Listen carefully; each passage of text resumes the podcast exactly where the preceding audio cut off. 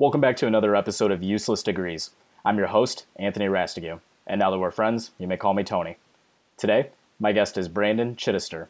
Brandon earned a degree in sales and business marketing from Western Michigan University, and he now works as an associate producer at Gallagher, helping real estate owners, investors, and developers navigate insurance for large real estate portfolios. He has numerous tips and tricks on saving money after college that we will gladly share today. Now let's get started.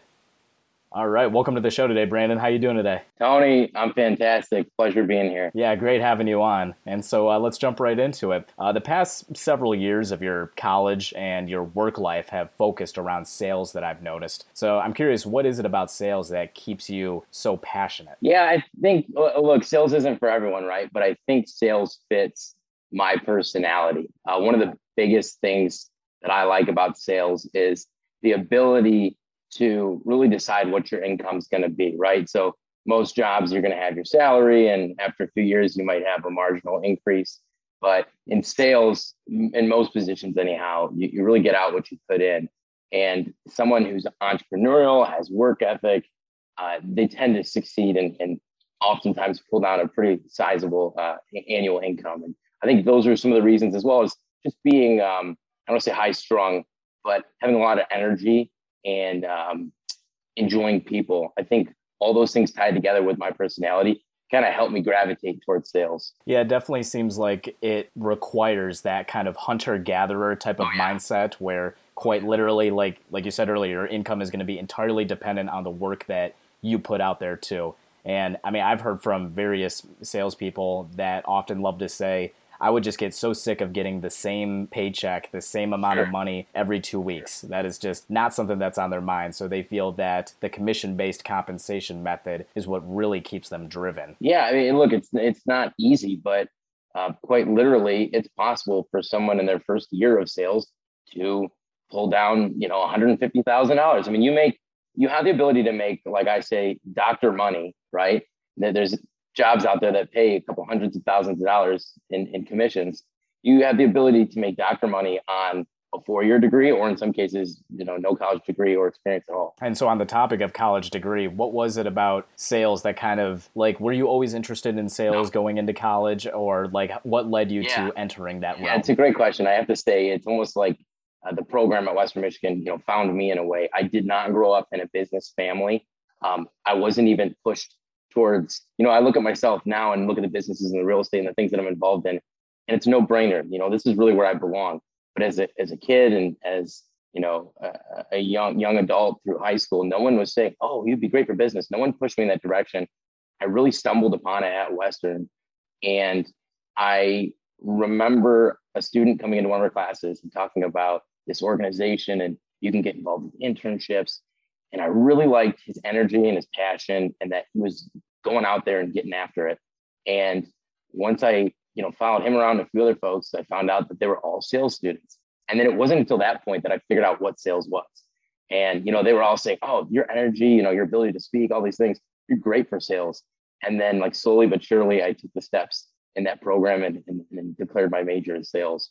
So I really it found me in a sense. Yeah, so it was like the association with actual salespeople that kind of onboarded you into that area. Yeah, yeah, group organ, uh, what do they call it? Student organizations, I suppose. Yeah, that kind of got me introduced to the major itself. And, and, no doubt about it, it was a great fit. Were you undecided when you first got to school, or did you kind of try out yeah, a couple different absolutely. things? No, I had nothing. I went in there. I mean, I was in the business college taking general classes, but I mean, I had no idea. I, I have to tell you, like, I the only thing I thought I wanted to do was own a business, and I'm like, well, maybe I can learn a few things while I'm here. And I will tell you, there is nothing better to learn if you want to own a business than sales, because you have to use sales literally in all facets of owning a business. You're selling your employees on showing up and working hard every day. You're selling uh, other individuals to partner with you. You're you're really using sales in all facets. So it uh, the stars kind of aligned for me. It just worked out. And plus, sales essentially make the business. They keep it up and running. So I mean, you really can't have a business without it. Mm-hmm. Yeah, it pays the bills. Exactly. And so, what do you think it takes to be a successful salesperson? Since you mentioned earlier that it's definitely not for everybody. Yeah, that's a great question. Like I said, you have to have the work ethic. You have to be hungry. You have to be motivated. You have to have thick skin. I mean, quite literally. I mean, you're out there taking punches every day, and you know, some some sales roles are different than others, but I, I think at the end of the day, it really comes to, you know, you can get beat up and you can either stay down or you get right back up and get after it. And I think the folks who get beat up and then they quit, sales probably isn't going to be for you. But somebody who can literally just keep getting up, shaking the dust off, keep moving forward, it, sales is a phenomenal track for you. Yeah, and it, and it's definitely not something that you should force yourself to get into. Like if you focus your learning on sales specifically because of the money, and you know that's like the only thing really driving you. Like you got to let sales overall kind of enrapture you and you got to really become you know the ultimate salesperson too. And my next question is like when it comes to i mean you could sell anything really. So when it comes to real estate and insurance which is the business that you're currently in what was it about that field that drew your attention? Whereas mm-hmm. you could end up selling whatever and anything else. Why is it real estate and insurance yeah, that's another really great question. And I recall a point in college when I knew, okay, I, it is sales that I want to do, but what is it that I want to sell, right? And all my friends are taking jobs post college, selling IT software, um, you know, selling some, you know, working for large corporations. And for me, the real estate kind of clicked in my study of business, success, finance, all these things.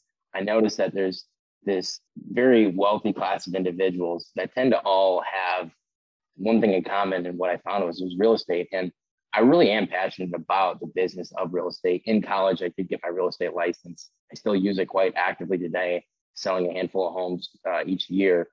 The insurance side of things, I knew that I wanted to get into large, um, larger real estate, such as apartments. And this uh, career that I have now in the insurance world allows me to work every day with very, very large real estate owners that you know are, are, sitting on maybe a half a million dollars worth of real estate.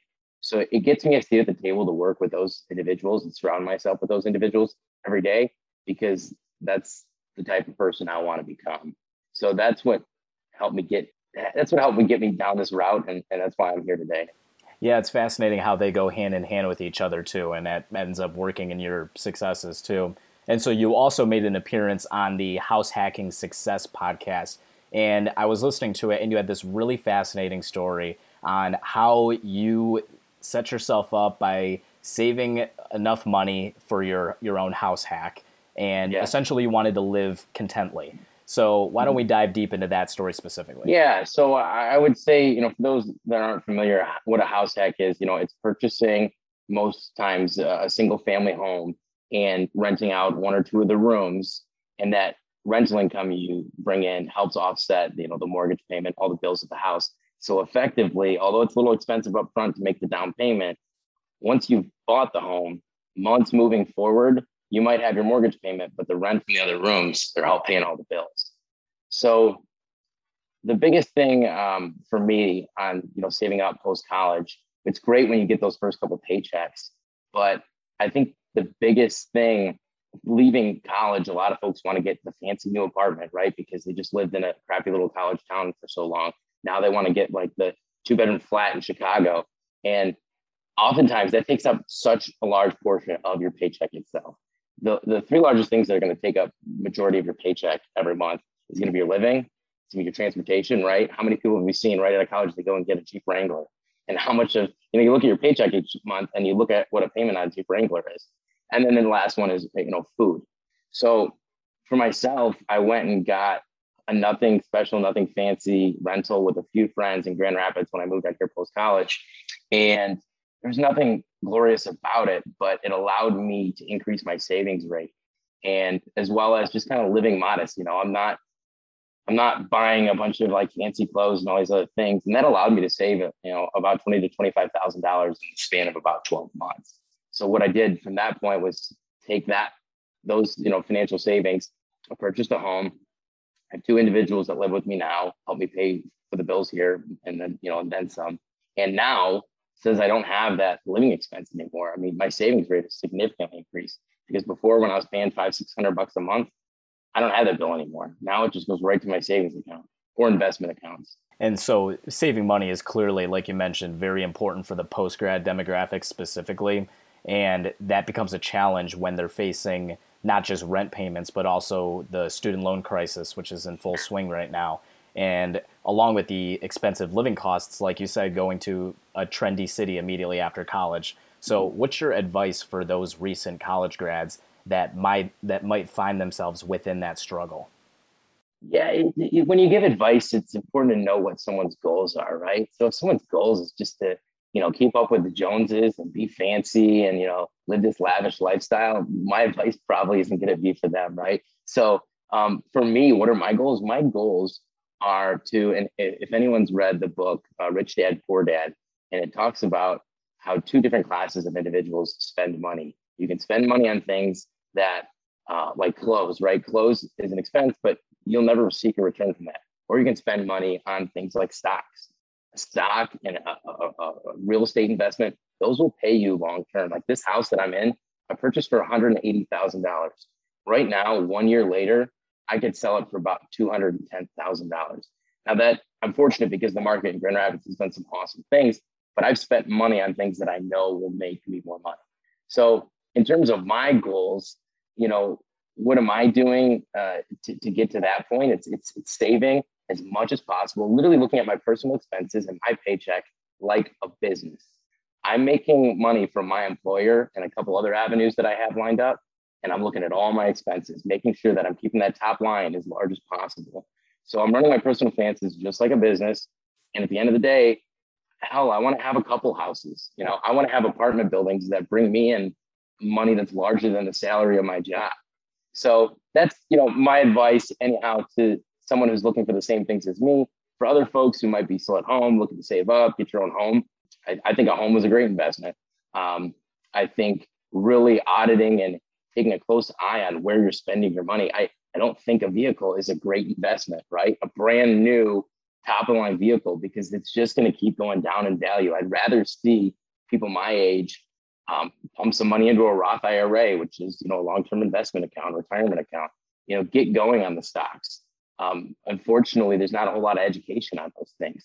So, regardless of goals, I think anybody should be taking their finances a little bit. You make a really interesting point too about the whole vehicle situation too, because you're right. The value of that is going to only decrease with every time you drive it, quite literally. And so people need to start prioritizing something that can make them money in the future. But we have been lacking a lot of knowledge when it comes to that. I mean, the knowledge is out there, like on the internet. I mean, you could literally get, you know, certi- certifications and all sorts of different things now. And it's it's so much more accessible. However, they don't really tell you that in college. So do you think that there's anything that universities could do? Yeah, no, absolutely. It's a great question. And there's there's a huge gap. And I'll tell you, it's the common phrase of the rich get richer and the poor get poorer, right? Because the rich have discovered the rich have invested their time and their money to get better and understand how to create wealth. Uh, the poor get poorer because they have never learned it, they've never been taught it, and they've never invested the time nor the money to learn it. So uh, the school system, I mean, it, it's crazy. K through 12. When did they teach you to invest in stock? They didn't, right? When did they teach you about real estate investments? When did they teach you how important your credit is, right? How to build credit? No one ever taught that, right? So could colleges do better? Absolutely. Could K through 12 do better? Absolutely. But the biggest thing is it comes down to you. I mean, I can tell you I have an amazing family. Do they have a massive stock account? No. Do they have this massive real estate portfolio? Why am I chasing these things? Well, because I took some time to look, you know, as a kid, I took some time to invest and learn these things. And as a kid, I recall seeing individuals with things like I wanted, right? A big cottage or, you know, a big boat or a big house, something. And I, would see, man, what does he do? And I always remember getting the same answer, no matter who it was or who I asked. It was, he owns this or she owns that. I was like, ah, they own, right? So it's like the, the business owner. I, I just could see that distinction, right? And that kind of piqued some curiosity. Let's dig, let's dig deeper and find out how people got to that point. You know, when you go out, anytime I've been to Miami or been to Los Angeles and I see these massive homes, the biggest thing I always ask, what did they do? You know, how did they get there? Right. So taking the time to learn how to create wealth obviously it's probably one of the best investments you can make. And sure, I absolutely think schools could do a better job at it. I think probably the government's involved there. I think there's the government probably restricts at public schools what curriculum they do enforce and what do they do and do not teach. I would not rely on the government for that. It comes up to you. You got to put in the time, read the books. You know, for anybody in this young journey, right, just coming out of college, still in college, want to get their finances together, there's a book called Set for Life by Scott Trench. And he's uh, he works with Bigger Pockets, which is a real estate company. It literally talks about it basically it starts with, hey, I just graduated. I'm making my first, you know, big boy money. And here's these normal life expenses that we all have the house, the car, the food, the going out, all those things. And he walks through how to properly set yourself up for success, I suppose. So I'd recommend that to anyone. That book was useful me. Yeah, and on top of that, like it is very important to remain curious about everything too, because you're not going to get the answers that you're looking for if you don't ask in the first place too. Like you mentioned when you were asking, you know, what do they do, and finding a lot more than you didn't know before. You're digging very deep in everything. And after hearing that, I'm curious to know what are some of your goals? What do you want in the future for you, other than financial stability? Yeah, and I'll tell you this: the, the whole thing, the whole money thing, right? The only reason that those things are all great is, you know, gives you options. You know, it, it's if you want to down the road. If I, you know, I have this great, awesome family, and I want to take the kids to an amazing trip. If I don't have the money to do it, I don't have the option to do that. God, I would love to. I'd love to get the kids an experience. I'd love to do all these great things. But if you can't flip the bill or pick up the tab, you don't have that option, right? If your car breaks down um, and you don't have the money to pay for it, you don't have options. But if you do have the wealth and you made the right decisions to have the to handle those situations, you have options. You can fix the car. You can, you know, fix you can fix more problems, I suppose. Um, so aside from that, what what other dreams and aspirations? Yeah, I'd love to own a real estate company and a real estate investment company, apartments.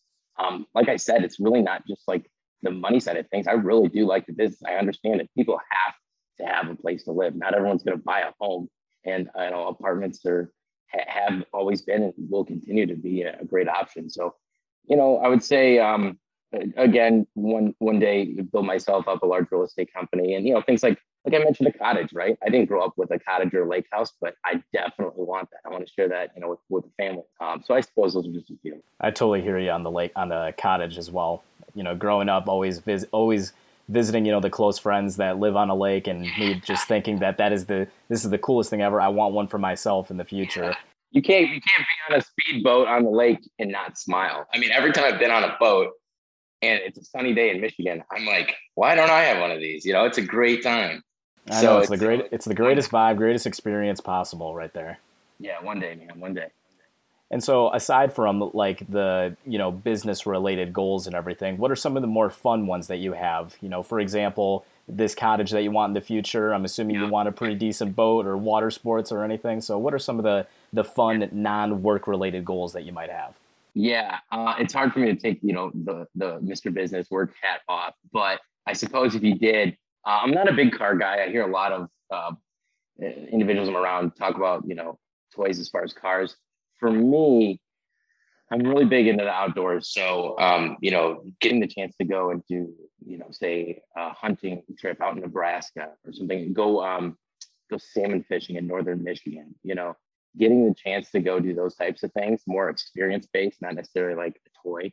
Uh, I would be all over that. Going out and um, elk hunting in Denver, so, you know, it's just somewhere out in Colorado. I mean, I think that would be remarkable. Yeah, after I graduated college, I definitely found myself out in the outdoors a lot more, whether that was golf, hiking, you yeah. know, fishing, all sorts of stuff like that. I've become like a lot more like interested in doing a lot more outdoor related things too. I think fitness too, right? So, and that's not actually like, you know, purchasing anything, but as far as like a goal for yourself, fitness, and I know you're on the same track. I mean, I remember seeing you at, at the rec center as much as I was there. This none of this stuff is obtainable if you don't take care of your body and it's crazy to see through college and even post college how fast individuals just their bodies deteriorate. It's just like you got to take care of yourself. You got to feed your body with fuel and the proper nutrition. And I think as you age, it's like you use it or you lose it. You know, those who are not using their body properly, they're the ones. It's like they got the bag problems and they're they're struggling to get up out of the chair. And you know, you also see. I've had a gentleman this winter we're skiing and I we're just in the lodge and I was chatting with him. He goes, I ski here five days a week. I'm like, no shit. He looked like he was in his 60s. He goes, guess how old I am? I was like 65. He said, I'm 86. Oh my God. Are you serious? And he's like, I ski five days a week in the winter and I golf five days a week in the summer is because uh, you know why? And I was like, why? Because because if I don't, I'll die. And I was like, you know, it makes sense. Like he's keeping it does, he's like yeah. not stopping, man. He is keeping his body healthy. He's keeping the heart going. Anyway, I just think the health is such an important thing that a lot of people do not. Oh, 100%. Like if I end up, God forbid, if I were to get like back surgery or knee surgery or something and I couldn't be able to partake in golf or hiking or any of that stuff, then I would just be so miserable. When you when you agree? Oh, be tough. Be tough. Well, uh, cool. Uh, so let's take a hypothetical scenario that I've been seeing a lot since the pandemic hit last year, and people weren't feeling inclined to move after graduating because of their jobs switching to a fully remote setting. And so those people decided that it was best to stay at home and live with their parents for an extended amount of time. Uh, but now that we're seeing a lot of restrictions being lifted, uh, relocating seems to be up in the air now. So, my question for you is if they want to be financially stable, how much should they have saved up before moving out? And should they prioritize an apartment or buying a house, or what do you think? Awesome question. And again, it's kind of loaded in a sense that you got to know more um, before you answer that question, right? So, the biggest thing, how much we need saved? Well, what are our expenses? Do we have limited expenses? You know, do mom and dad maybe still pay for the, the car and the car insurance, or are we carrying that payment?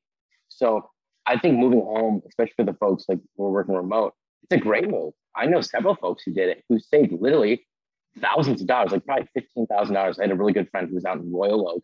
I think his rent was like twelve hundred a month, and he could stay out there all through COVID in this rental, or just move home for the year. And he moved home for the whole year you end up saving, you know, you add 1200 up times 12, you know, it's like $14,000 or so.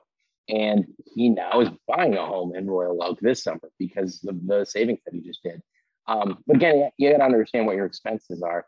And, you know, I, I think home ownership is a, a tremendous um, move to make if you can financially, uh, you know, if you can financially support it. So the average down payment on a home contrary to what you might hear, it's typically 5%. That's what a loan right now. If you want to get a, a conventional loan, typically 5% down.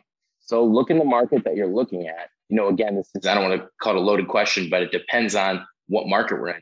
In Michigan, average home price is probably like $200,000. If you're in Denver, Colorado, average home price is probably 450,000. Um, Salt Lake City, 450,000.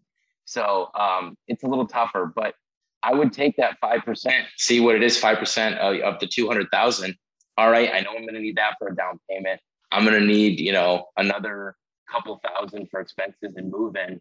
If I can easily take care of that and I still have several saved up, I mean, I would pull the trigger, move into a house, get some friends to live with you and help pay those bills. But you know, I mean, generally, maybe thirty thousand. It's hard to say. Thirty thousand, yeah, I think that's a pretty good number. I'd say. And I'm curious, in college or even after college, did you ever find yourself struggling with money, or did you have methods of remaining financially stable? Yeah, Tony, I say I love that question because, you know, in a way, maybe it means a lot because, um, like I said before, I have an amazing family. But as far as you know, financial support, um, you know, I was paying a lot of my bills in college, and it was hard because I was very involved. Right, I was the vice president of a fraternity. I was uh, I'm the executive board of a sales association. I was maintaining a 4.0 GPA with 15, 16 credits, and I was working 30 hours a week at a job, right? So to work enough hours just to pay the bills, I mean, paying your rent, it was always like 500 bucks a month in college, paying for the food, paying for, you know, involvement in all these organizations. It was not easy. Like it was a freaking hustle. And I'll tell you, senior year, I got my real estate license. And again, we talk about commission and stuff. Um, I took it a, a different route senior year that didn't pay all that great. I learned a lot and I would not go back and change it. But I can tell you, senior year was really tough. I mean, I I remember probably having like two, three hundred bucks at a time just sitting there in the account. So it was tough, but I think that kind of, and I wouldn't change it. I would not go back and change it. I don't wish that someone paid my bills because I learned so much those few years. They say, Chitty, like you were down and out and you were low, but we are never coming back here, brother. Like we're just going to continue to climb like those years were the motivation years of just soaking up podcasts and books and saying, you know, this is not going to be where I'm at, you know, years from now. Oh, 100%. I definitely think that college, with all of the resources literally within walking distance from you, it gave you a great opportunity to multitask and take on so many different projects all at once. It really kind of builds you into the person that you are today after college and I think it really just sets yourself it sets yourself up for success if you actually you know play your cards right and everything too. It was a blast. You got to use the resources. I mean, the folks that I could see get the most out of college, they tap every little resource that's there, and I'd recommend that anybody do that. And so you also have interesting methods of saving money specifically, you know, putting a chunk of your paycheck to the side and maybe allocating money toward investing. So I'd like to hear a bit of a a breakdown of how you go about saving money that you get in your bank account with every paycheck. Yeah, I guess the adage I use is the day that I get paid, I spend it immediately, right? So my example is if I make $2,000 in my paycheck, immediately I'll take $1,000 that day and I send it off to a savings account. And that savings account will either be to continually grow and then I'll invest it, whether it's in stocks. I mean, it does nothing just sitting in a savings account. I'll break that up and I'll put it into a long-term Roth IRA retirement account in stocks, or I'll have that building up for my next down payment on another real estate investment. Um, but back to your point, I spend it immediately, right? And before it escapes me, if I make that 2000, I was like, at the end of the month, I'll put a little bit of it away. You know, then we go out, we go to the bar, we went on Amazon, we went shopping. And at the end of the month, you go to save and you're like, oh, damn, there's only a couple hundred dollars here. And next thing you know, you're just behind on your savings. You have to prioritize that first chunk. So right when I get paid, I, I take that good portion of it, I ship it off, I pay my bills on the other half, and then I live on the other half. So I still live on a very modest amount. I mean, I'm cutting my checks literally in half, meaning my savings rate is at least if not greater than 50%. I'm always saving at least 50% of my salary. And what are you currently investing in? You have, so you mentioned the Roth IRA. I mean, are you also yeah. in, you in stocks or, you know, I'm assuming some goes to, you know, 401k or whatever, uh, yeah. whatever yeah. you have it. What do you got? Tell everyone, like, go do your research. I, people think for stocks, everybody thinks like, oh, I just need to pick that one hot stock. And it's like, no, no multimillionaire is there because he did this awesome stock thing other than maybe some Dogecoin people, because that literally did just happen. But for the vast majority of individuals who have proven the success, it's a long term game, but it's often very, very, very uh, substantial and beneficial to consistently be investing in. I invest in index funds to answer your question. An index fund is essentially it's looked at similar to a stock, but it's essentially like having one stock that is a small sliver of hundreds of stocks, right? So it's like a little fund. It's a fund that's hundreds of stocks in it. So I'm kind of leveraged. So if one stock does really bad that day and another stock does really good that day, they're all in that fund. It's all equally balanced. I put all my money in, um, say, I don't know, Disney. If they tank, my whole fund and my retirement and everything just went down. But if I'm in a fund that's equally balanced, like a mutual fund, um, long term, there's some some safety there. I would tell anyone to go make sure you get a Roth IRA and then look into different mutual funds. Good stuff. Good stuff. Well, Brandon, this has been a fantastic conversation. And my final bonus question to you is a question that I ask all of my guests. But what do you think is the most useless college degree? Oh, tough. Uh, the one you didn't get, that someone didn't go to college. Uh, I don't know. I think one I, I hear a lot, but I don't know. People still pull it off. I hear history a lot it's like I don't know where people were going with history, but because um, I can't think of too many history or can't think of too many career paths that would apply to a history degree, but maybe they're out there. Yeah, other than maybe being a teacher, but I don't know what else you could really do with something like that. Yeah, yeah, that's that's that's my answer. Well, great. So, thank you again so much for being on the show today, Brandon. Where can people go to learn more about you and your work? Uh, it's a good question. I'm on LinkedIn. I use it quite uh, actively. Um, Brandon Chittister on there, and then you know, more on the social side of things um, on Instagram at Chid the Kid. All right. Sounds great. Thanks again so much for being on the show today, Brandon. Best of luck to you in the future. Yeah, Tony, it was an absolute pleasure. Thanks. My guest today was Brandon Chittister. And if you enjoyed this episode, please go ahead and subscribe and share with your friends and family. If you haven't already, go follow us on Instagram at useless.degrees and go like our Facebook page, Useless Degrees Podcast. Thanks again so much for listening, and I look forward to entertaining you all on the next episode.